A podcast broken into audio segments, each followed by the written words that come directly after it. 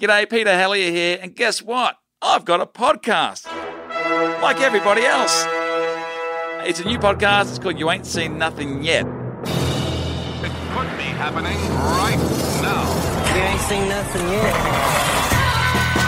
It's a movie podcast where I chat to movie lovers about classic and beloved movies that they haven't quite got around to seeing until now. Uh, they watch it, we chat about it, and you won't believe some of the guests I've got on season one of You Ain't Seen Nothing Yet.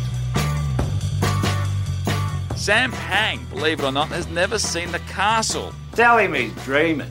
Tom Gleeson, Gold Logie Award winner Tom Gleeson, the hard man of comedy, has never seen The Lion King. Kuna Matata. The ginger wonderland that is Luke McGregor, believe it or not, has never seen The Godfather. You can act like a man. What's the matter with you? Australian Survivor winner and looking for Alibrandi actress, a great mate, Pia Miranda, has never seen The Notebook. Do you want to dance with me? Sure. Former Minister of Defence Christopher Pyne has never seen a Clockwork Orange. It had been a wonderful evening, and what I needed now to give it the perfect ending was a bit of the old Ludwig van.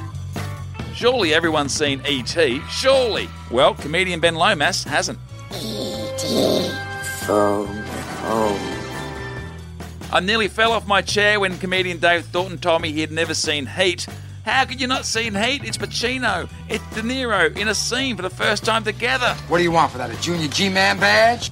Boston comic Alex Edelman had never seen Thelma and Louise. I couldn't believe it. Well, I could because I hadn't seen it either. So we watched it together. You're a real live outlaw, aren't you? Co-host of the Little Dum Dum Club, Karl Chandler. Well, he took a bullet for the team. He sat through Titanic for the first time. You're crazy. That's what everybody says. Comedian and actress Susie Youssef had never seen Rebel Without a Cause, and you know she was a bit smitten, I think, with the old Jimmy Dean. You're tearing me apart. If you had have asked me what's Tommy Little's favourite film, I would say it's obviously Die Hard. Of course, he loves Die Hard. He's got Die Hard written all over him. Well, turns out he'd never seen it. Next time you have a chance to kill someone, don't hesitate. Thanks for the advice. Comedy legend Dave O'Neil has three kids, so answer this question: Why has he never seen Shrek? You cut me deep, Shrek. You cut me real deep just now. I know what you're thinking. Surely Bob Murphy, hipster AFL footballer, now media commentator, surely he has seen Butch Cassidy and the Sundance Kid. Think again.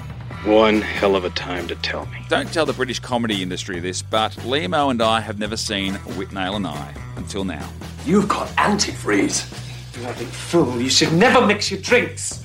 I was a bit relieved when actress from How to Stay Married and comedian Nikki Britton told me she'd never seen Casablanca because I could finally admit to everyone that I hadn't seen it either. But it doesn't take much to see that the problems of three little people don't amount to a hill of beans in this crazy world. Someday you'll understand that. Now, now. He's looking at you, kid.